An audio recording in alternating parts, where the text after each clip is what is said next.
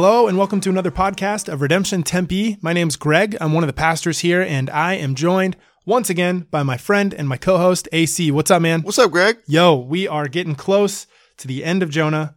Uh, today we're going to be in chapter four. Is that right? Yes, sir. All right. Tell us a little bit more about chapter four and then how that ties into our podcast stories for today. Absolutely. Jonah 4 is, is a very fascinating chapter because Jonah was faithful in extending God's gracious invitation to Nineveh. Nineveh responded to it and God showed grace. Jonah, who we know from the beginning is not too fond of the Ninevites, was not very happy with this. And so he throws a temper tantrum outside the city. And in the midst of this, God says something to Jonah. He says to Jonah, you know, shall God not love that great city, talking about Nineveh. And so the heart of God is to look at this city and to love it and love the people that are there and be willing to, as we see later on, go on the cross to save these people. And so today we're going to hear stories from people who share the same heartbeat as God in this sense of loving the people in a particular city and loving the place that they're in. And so that's what we're going to hear today. Awesome. All right. Well, let's listen to them. Hi there. I am Rochelle Gariel, and I've been going to Redemption with my husband Eric since uh, for about eight years now, I would say. And uh, we were asked to tell our story of uh, when we started Boulders on Broadway, which was. Uh, we opened there in January of 2007. At the time, uh, I was working for On the Border restaurant. I'd been there for about a decade, and Rochelle was working at a church. And we decided that we wanted to kind of follow what I think was probably my dream of opening a restaurant. Definitely his dream. And uh, part of the story that we were talking about earlier is, you know, was it a was it us answering God's call, or was it just something we wanted to do? And it was definitely a commercial endeavor. We wanted to follow a career dream and make some money. And uh, you know, this is before the Food Network, but maybe we were going to be the next Food Network. And uh, we we set out with how are we going to pay for everything. So I quit my job, and uh, we had to live off of whatever Rochelle was going to make. At that time, uh, she was uh, at a church. We were going to a church, and she heard that they needed somebody for children's ministry. And I told her, I go, well, why don't you apply for the job? And I had I, had a job doing that in, in the past. It wasn't just like a pipe dream to be a children's director either. I pointed out to her that if you're going to uh, get a job, you're going to have to tell somebody you want the job, introduce yourself, and maybe apply. And uh, they're not just going to walk up to you and offer you the job, but if of course that that's not the way it played out. Uh, so we went to like their members meeting at our church um, that following weekend. I think it was actually the next day. And we were in the meeting and the pastor's wife walks up to me and she's like oh hey you're rochelle gariel. Uh, we're hiring for the children's director position here at our church. Uh, would you like the job? And eric and i just stared at each other in disbelief.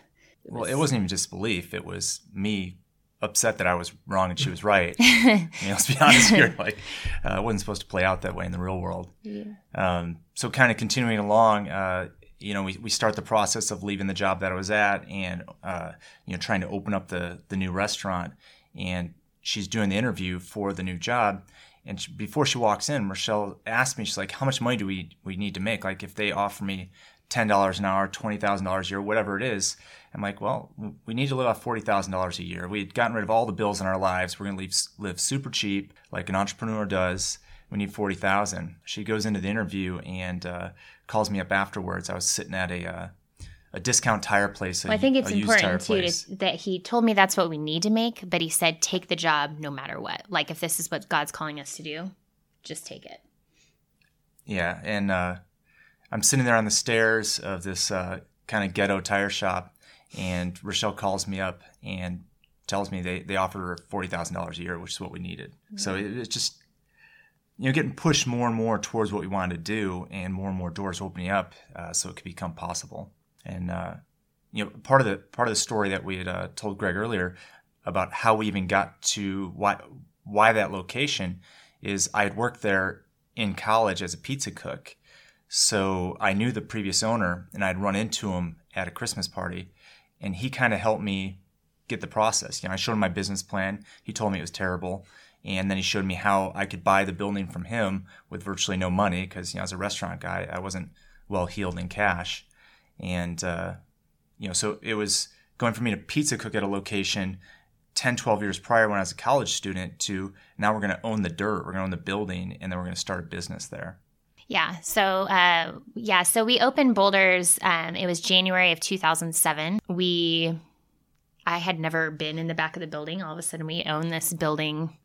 That was pretty ghetto. St- still is a little ghetto fabulous, as I'd like to call it. 1960s construction. It's solid, but it's beat up after Yeah. all those years.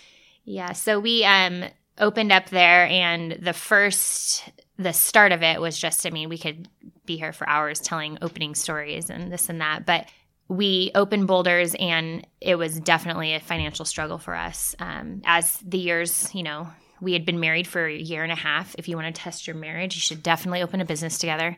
Uh, in less than two years of marriage, um, you learn a lot about each other quick. But as time went on, we Wait, you just saying you don't like working with me? Oh well, he's a great, he's a peach to work with.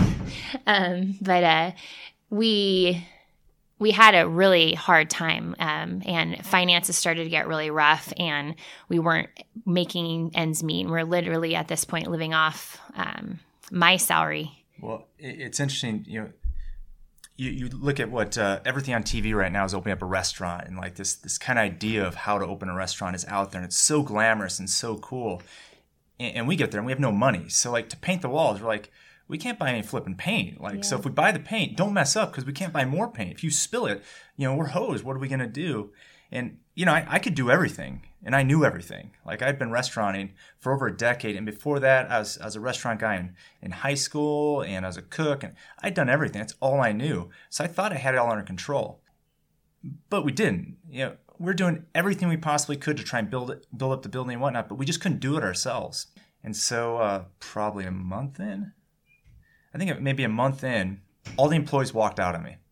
Basically, the walk-in cooler went down, and I told the, the cooks who'd been there as Old Chicago, I'm like, because we had decided to keep all the former employees. That was part of the the business deal. Honestly, we promised we'd keep all the former employees. One of the hardest decisions of our life because they hated us.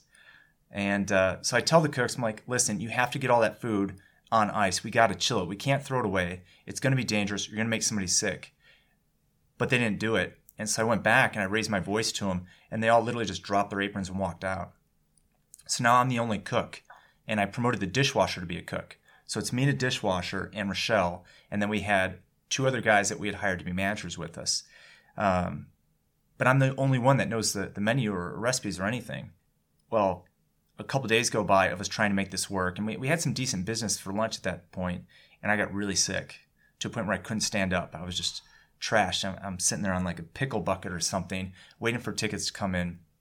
And I don't did you call everybody? or- Yeah. So we at that point it was like this is not working. Like we are not making it. It was so humbling because I woke up that morning and Eric's, you know, shaking with 103 fever. And I'm like, we need to call someone. Like, who do you call? And we had this um, for our church, RC, but back then it was just like our young marrieds Bible study group and people from our church, from the church uh, we had gone to previously that I wasn't even on staff at anymore. And I called them and I was just like, guys, we're, I was like, we're not okay. Like, we need help. And like, the most humbling part of that day was us standing back in that kitchen and all these people from our life um, for years just walk in with like work clothes on and paintbrushes and water and like eric and i just stood in the kitchen like tears streaming down our faces because we're like man this is like the bottom like eric's sitting on a pickle bucket shivering and now we're both like teary but it was just like god's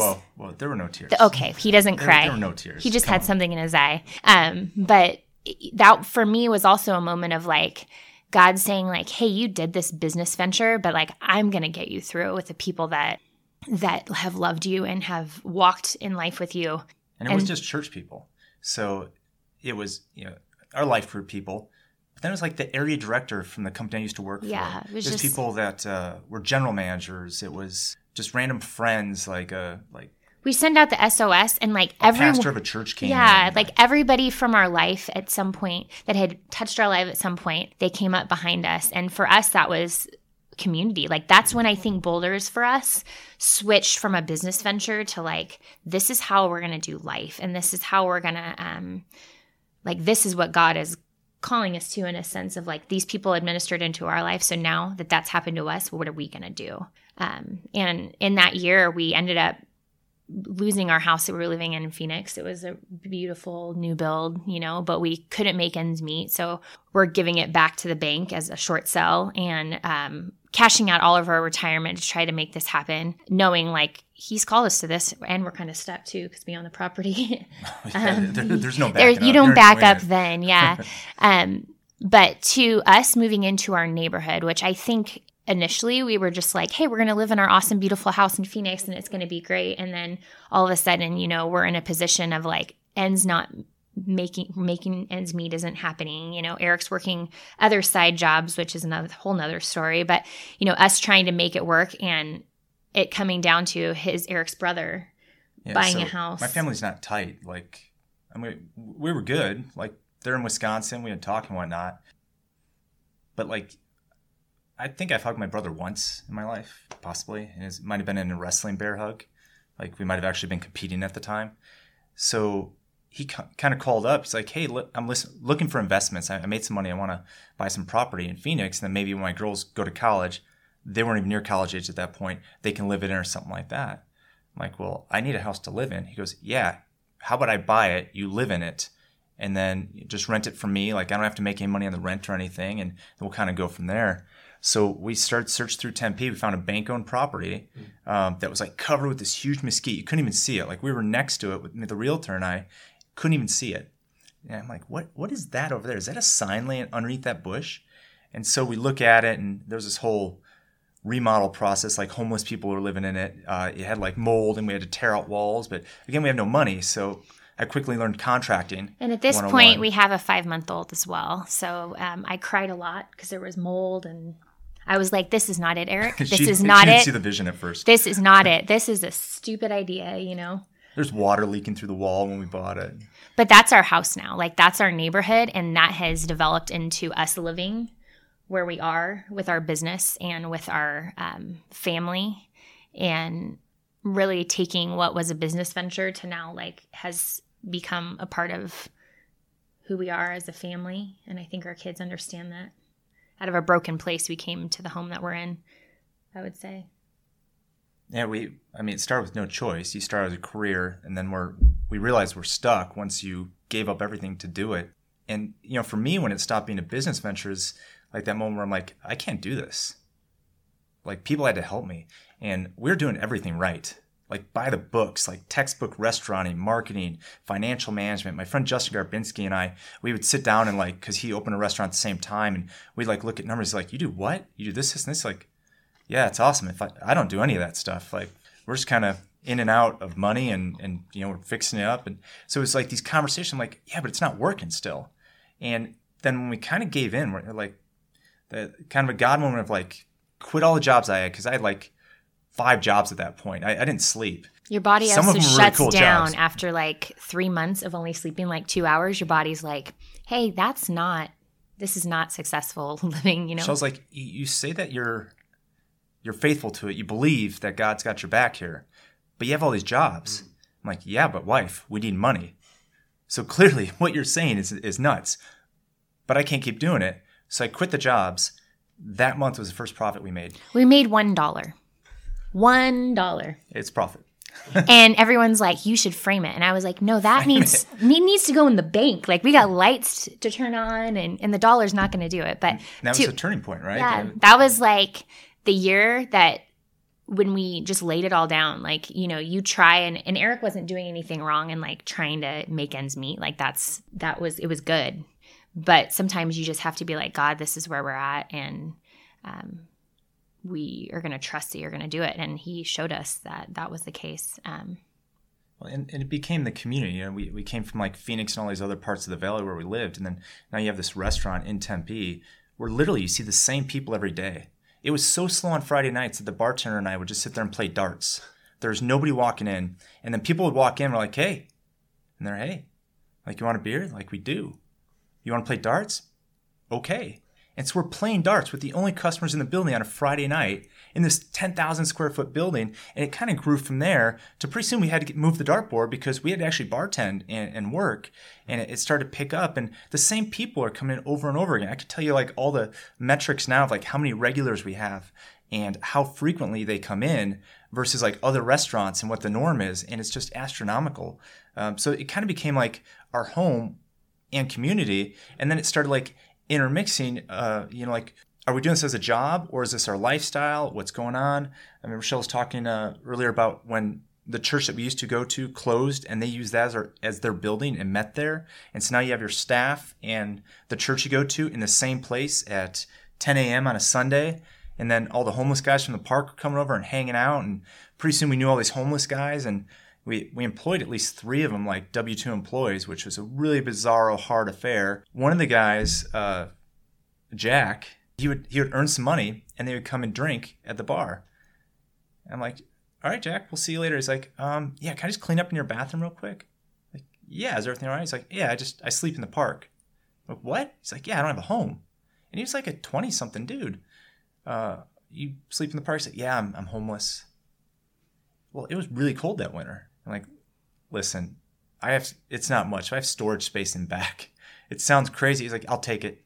So he, he's sleeping in the back of the restaurant. As a husband, you should write this down. I forgot to tell Rochelle. So I'm closing uh, the restaurant that night, and um, Jack walks back in the kitchen, which he would do often. But I'm checking out the bartender and like doing his not checking out the bartender, but like doing the their money for the day.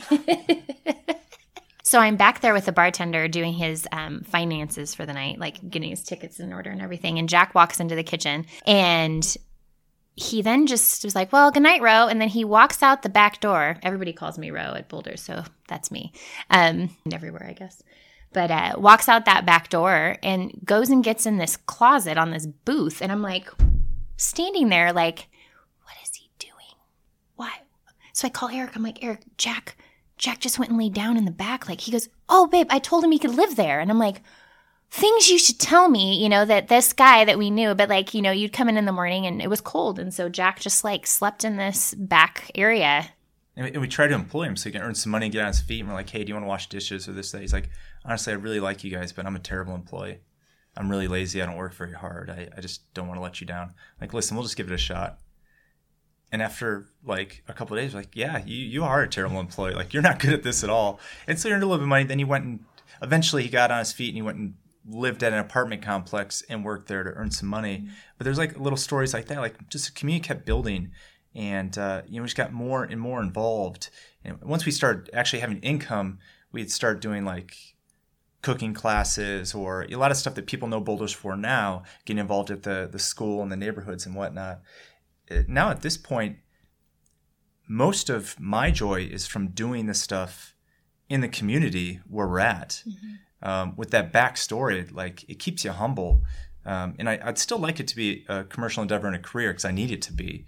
But I mean, that's really where the, the community side of like, hey, we're in Tempe, we're part of Tempe, we want to do this to a point where we're actually very personal and people don't see that. They see us just as a restaurant.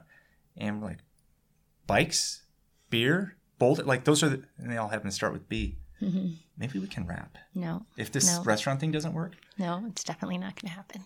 And so, I mean, that's kind of like the the hook of the story is like it started out as as, as a job and a career, and uh, because it, it broke down to we have to survive.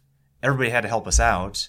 We had all these what we consider like definite God moments. Yeah, and I think now for us, you know, even where we live and in our house, um, the year we moved into our house was a really broken year, especially for me. I'd, we had a five month old. Uh, we were working a lot, um, not spending as much time together as a family and this and that. But remember that first year we were in our house for Halloween and we just like looked at each other and we're like, hey, this is where we're at right now. Like, we don't have much to give. We don't, but God's put us in our house, in our neighborhood, and we live over um, now where our kids go to school at Broadmor. Um, and everybody was like, that's an amazing school. I'm like, I have like a one year old. Like, I don't, I haven't even thought about what school my kid's going to go to. And I don't even know if I'm going to live in this dump again or again any longer after you know this like hopefully we'll move but there was a realization in that year where it was like god you've put us here and so we're going to just give whatever it is that we can give to this to this place that you've put us. And so that was the first year we threw a halloween party. Josiah doesn't remember it. He was dressed like a monkey. There are virtually no kids that live in the neighborhood yeah like josiah was the only kid and he didn't even walk yet. Um most people drove through the neighborhood. Yeah. So we that was the first year we did our Halloween party, and it was mostly our friends. Most of them didn't have children. Uh, a bunch of our regulars and friends from Boulders would come, you know, and then there was a turning point where, like, as years went on, those people didn't come anymore because there was like there's so many kids here. Like kids started moving into our neighborhood, and we just consistently kept doing that that party. And this year will be the year you did that huge bounce house and there's like little like three year olds like bouncing out into the street and we're like, like, we need to rethink this like, you, you know didn't know? what to do. It's total yeah. anarchy. But it was like that year we started it it was probably like 30 people and we just were like god we're going to keep doing this because we're going to try and reach out to our neighborhood and and be a part of where you've put us.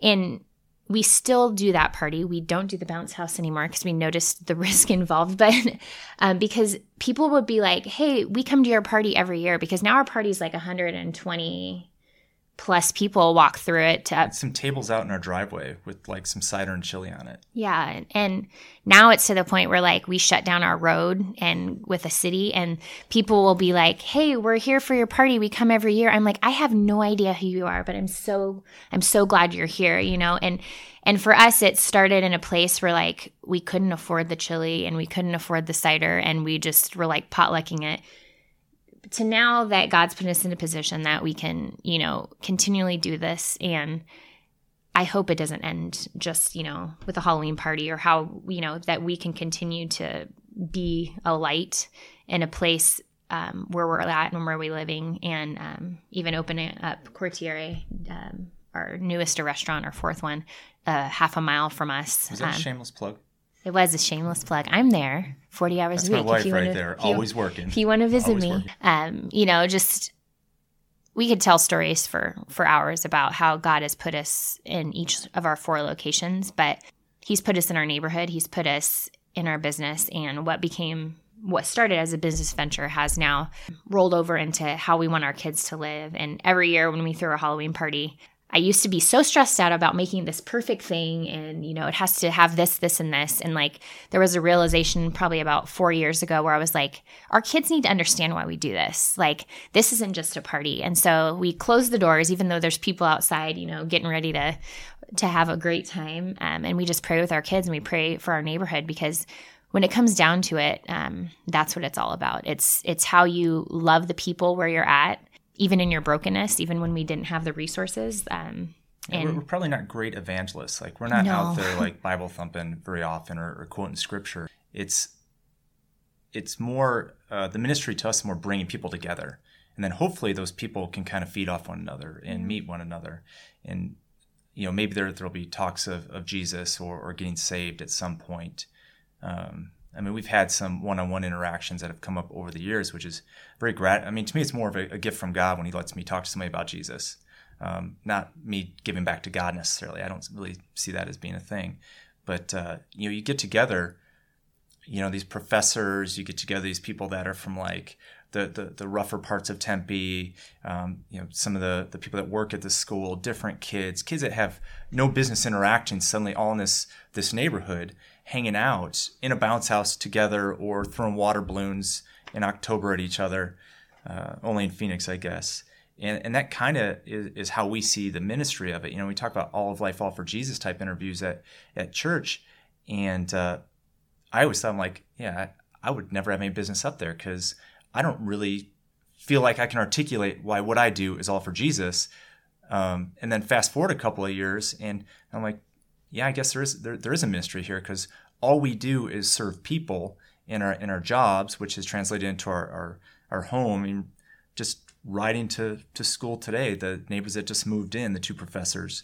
Eric rides up like Mr. Rogers, and I was like, babe, I need to get you a cardigan because he went up and talked to the guy. Hey, he neighbor. like goes on, yeah, and he's like, hey neighbor, and then he's like, welcome to the neighborhood, and so I. I'm not going to sing it, but you can all sing the Mr. Rogers song in your head. You know, like it's changed. Like our perspective has changed, and why why we are. I'm so not American. I don't know the song. I'll tell you about it later. But I think there's. Sorry, we've talked so much, but one one moment in my. I mean, there's lots of moments, but one that sticks out in my head um, when I realized that God was like, "Hey, Rochelle, this is what I've called you to." Was the year that. Um, but the the year that we had um, our church started, the church that I was working at, they took me up on that offer. You know, for us to have church at Boulders, which seemed, and a lot of people laugh because they're like, we can't have church in a bar. I'm like, yeah, it seems a little unconventional, but you know, at that point, Not the customers. They thought it was funny. yeah, they're, you know, they they I'm did. drinking a beer and they're singing gospel. This is Maybe, maybe that maybe I'm I'm gonna be okay after all, you know. But um, we are we're stand you know, and I'm the children's director, so I have gotten all the kids settled up in the upstairs. If you've been to Boulders, there's this upstairs area with like a staircase, which is not kid friendly, and you know banisters, and we've put in plexiglass so kids can't like slide through. And there's pool tables, which we found like half a dozen cars in there, you know, on Monday morning. so morning Many Cheerios. so, so many Cheerios. I mean, it just got the kids all settled, and I walk down the stairs and I greet my employees that work for us, and like, hey, you can get all set up. Don't worry, it's almost over. And I'm standing in the bar, and um, our friend Montana is leading worship, and it just hits me that God's called us to this business, and He's called the, called me to ministry, and in the job I was in at that time, and it was like our worlds collided, and He's like, this is what I've called you to, like always you know, how you do business and how you live your life is always about me. there was one of those same Sundays. I get a phone call from the manager that was working, and uh, so we had church that morning. It's ending, and then we had a couple of other groups that met there that night. We had the fascists of Arizona, we had the anarchists of Arizona, and what was the and the atheists of Arizona. So all three of those groups were meeting in different areas of Boulders at the same time on a Sunday night, right after having church there. And the manager called up. He's like, "Hey, uh, th- we have this one group that's starting to like kind of cause some some trouble. Uh, what do you want me to do? I'm like, well, I mean, you're gonna have to ask them to leave. He goes, yeah, well, it's it's the fascists of Arizona. They're all like six foot, no hair, and they can probably kill me. And I'm like, really? Like, wh- what are they fighting about? And it was they were actually mad at the atheists and the anarchists for some other reason. And I'm like, wait a minute, anarchists? Like, yeah, they meet here every Sunday. I'm like, but they're anarchists. There's no way they can have that, that organized. It can't be a real thing. and I'm like, are they fighting about like anarchy and fascism and atheism or something? Like, no, it's, it has nothing to do with that. It was just like this weird thing of like all these worlds colliding. Um, and actually, it turns out I, I know people from those groups today. They still meet there um, to that day. I mean, just kind of a, a rabbit hole on that. That you see all these worlds come together when you're hanging out at a bar in Tempe. It seems to happen more often than not. Hi, we're the Shanks. Uh, my name is Travis, and this is my wife Reba. And we just we have two kids, uh, Zion and Nora. Uh, we've been here at Redemption for a little over two years, and just want to tell you a little story about ourselves and where what we've the journey we've been on, and how God has really just uh, uh, kind of captured our hearts to to love our neighbor, and what that has meant over the the last few years, actually. I think one of the things for us is that over the years we've had to actually relearn what loving our neighbor means in different contexts. So, a little backstory about us.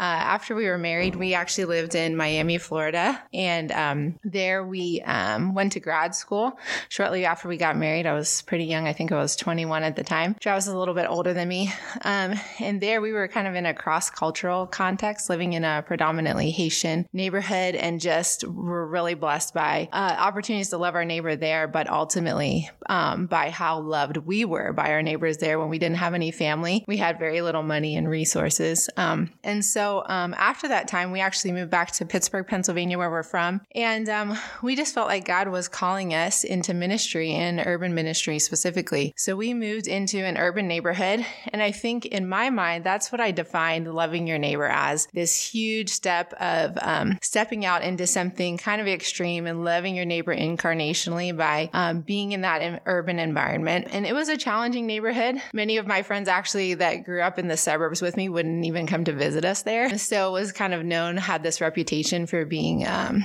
dangerous and, and just a tough and rough environment. Uh, but we moved there with our kids and lived in that community. And Travis was actually in full time ministry there. And so we ran an after school program, a coffee shop, community garden, among other things. And so um, we just really sought to love every neighbor we could see as much as we possibly could. And it actually was really hard. Um, I think it ended up taking a toll on, on us um, because I think we were overextending ourselves, thinking that everything we saw was our responsibility. Um, and so uh, it was a great learning time. Um, and we were so blessed through that time as well. Just the relationships that we had and built there. Um, and even through the hard times, I mean, there was times where I was literally running through the, the street with my kids to avoid a drive-by shooting and different things like that. And I think in our hearts and minds, that's really what loving our neighbor looked like. And so I really thought that uh, we were doing the right thing, and that's what loving our neighbor meant. And so fast forward um, we ended up, for a variety of reasons, moving out of that context into another neighborhood in Pittsburgh. And I think at that point in time, I felt kind of lost. Like, God, uh, how do I love my neighbor now? I've done this thing, done urban ministry, um, and I feel like everything I do in terms of loving people is going to pale in comparison. And uh, I just feel like uh, maybe I'm not going to be able to fully live out that call to love your neighbor. And so I felt pretty confused about that, um, and a little confused at that time, even about like what God was calling us to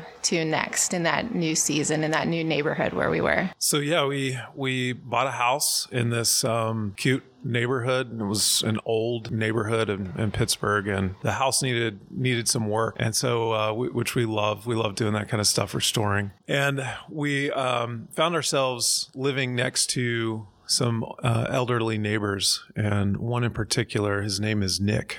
And he and his wife lived there uh, when we first moved in. And she was, um, she had Alzheimer's and had some other uh, health issues. And in fact, very shortly after we moved there, she passed away. We got to know, know Nick through, through that time. Um, he, he was funny, funny guy. We, um, we had a little square planter. Um, we planted uh, some tomatoes and some other, other vegetables. And we'd, we'd come home and we find our tomatoes missing. but typically Nick would leave a, a, note that said, "Hey, thanks for the tomatoes" or something like. we never that. offered him the tomatoes, but. and um, and so we are like, man, what's what's with this guy? And um, but as we really developed a relationship with him, we found that he was he gave more than he than he took. he, he would uh, deliver boxes of chocolates for the girls, and um, and even um, made his own wine. Uh, and he would bring his bottles of wine. Um, Except you had to drink it in like a shot glass yeah, because it's potent, very potent wine. Yeah. and, and, Nick was Nick was from from Italy, and so um, he he would always say, you know, in, in Italian, very uh, just a little just a little. And um, uh, but anyway, he he was just a good, a really good, great man. Um, and and I think that's where kind of God grabbed my heart um, for Nick um, in his situation. I, I'm used to to um, really working with um, people my age or younger people. And here was this almost 90 year old man um, that God had me uh, come into a relationship with. And um, in fact, after his wife passed, he, he became very lonely and we would just, we would just hang out for, for hours on end. Um, Nick never retired as a plumber.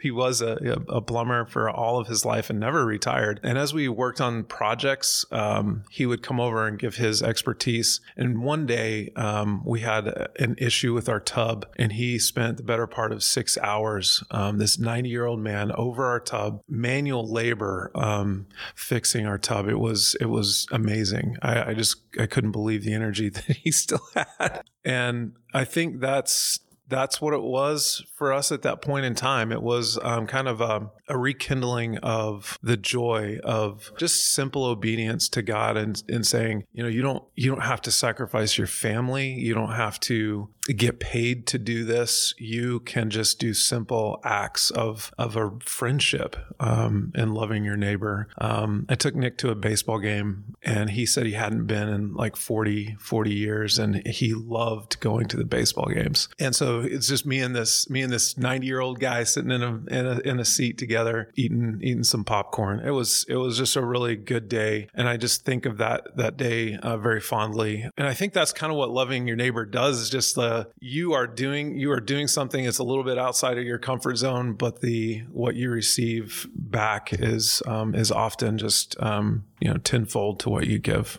Yeah, I think through that that season, we did start to relearn what loving your neighbor could look like in different contexts. Um, and then when we moved here, I think we kind of had to relearn it again. For us, Arizona, nobody's picking your tomatoes here because there's walls, and you know people, our neighbors, pull in their garage. Um, so we really never saw them, and I think it felt intimidating to figure out what does loving our neighbor look like here. And honestly, I mean, you know, now we both work in corporate environments. We're not in ministry anymore. Um, are we're busy with our kids, and so loving our neighbor just doesn't come quite as naturally, maybe because we're busy all the time. And so in our RC, um, we were talking about um, loving your neighbor, and I think it was John and um, Josh actually that gave a challenge to our RC groups to intentionally, you know, love a neighbor, and you know, not with an agenda. And I think that's one of the other things that we've learned is that loving your neighbor doesn't necessarily have to have to have a measurable outcome. I think that's how I used to think about it as like, oh, I've got to love people or I got to like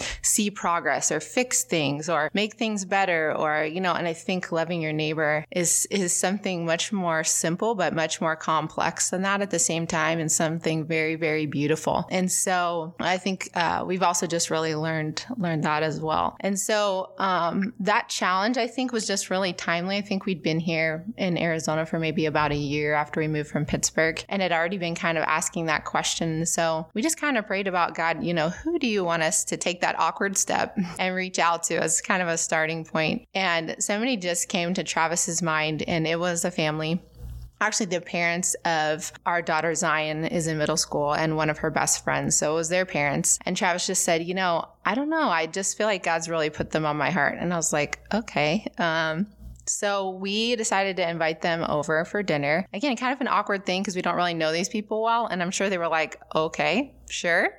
Um, but you know, sometimes when you invite people over, I mean, even we'll try to get together with friends, and it's so hard finding a time that works that we can get together. But it was so easy. I seriously called them on a Tuesday, and um, we happened to be free on Friday night. And I said, Hey, you know, this is probably not going to work, but we're free on Friday. And she was like, Yeah, we're free. So they came over for dinner, and um, they're vegan. So she was really concerned, like, Oh, we'll bring our own food. And I was like, Vegan, like, I can cook.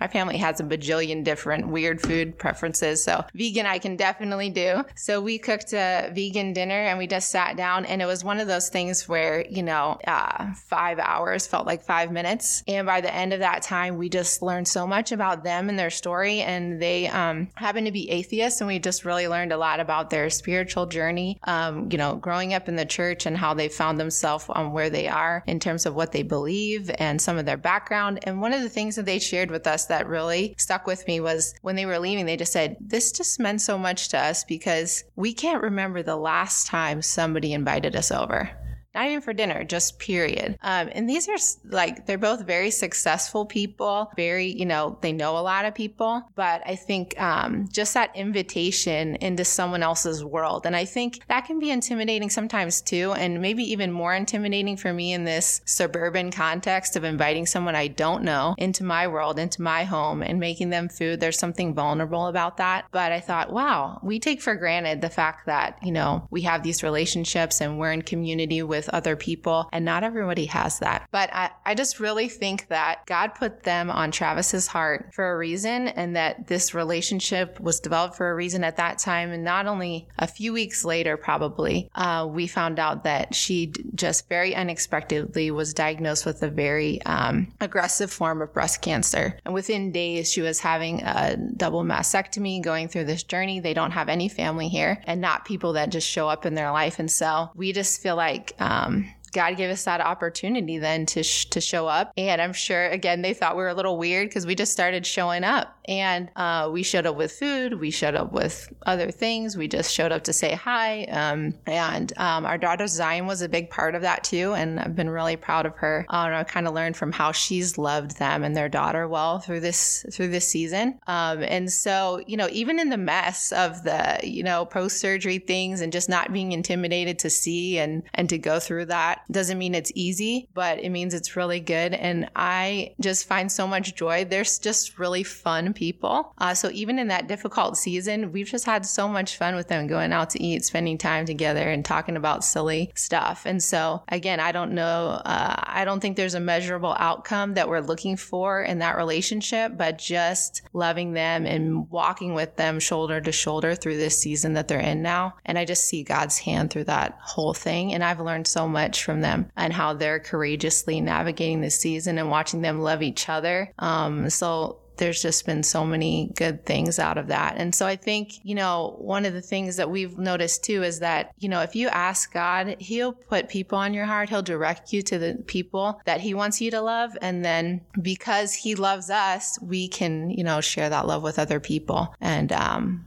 I, I just think that that's so exciting that the opportunities exist out there that we have the opportunity to share that love that God has so lavishly given to us. So I think it's a continued learning process for us of learning how to love our neighbor wherever we are. And I'm sure in another season it'll look different, but just being open to that, you know, has been, been, it's been a very great journey and hopefully one that we're modeling for our, for our kids. Fantastic. Well, once again, amazing stories. Thank you to the Shanks and the Garriels for sharing um, how God has imparted love in the places that they're at uh, and just their faith in living that out. Um, it's really great. So mm-hmm. we've got one more week on our uh, Jonah series next week. One quick caveat is we do have one more week on Jonah. We're going to end it up uh, end our podcast on Jonah next week. And then, and I mentioned this earlier in the month, we're going to be taking a summer break on our podcast and our blogs. So uh, we're going to kind of let it breathe a little bit. We'll be doing the Philippians sermon series this summer. Um, but there will not be a podcast or blogs to go along with that. We'll be preparing for uh, a big fall launch as we come back and study the book of Exodus. So we'll see you again next week, and then we will not, uh, you will not hear from us for a couple months, not until August. Thank you so much for listening, and we will hear from you guys again next week. Peace. Thank you for listening to the Redemption Tempe podcast, where we believe that all of life is all for Jesus. Our vision is to create disciples who seek reconciliation and restoration of Tempe. We are a multi congregation church, and our service times at our Tempe location are 9 a.m., 11 a.m., and 6 p.m. To learn more about us or to get plugged into the life of the church by tapping the connect button on our app, we would love to hear any feedback or questions you have. Please send them to Tempe Podcast at redemptionaz.com. Thank you for listening, and we'll catch you next week.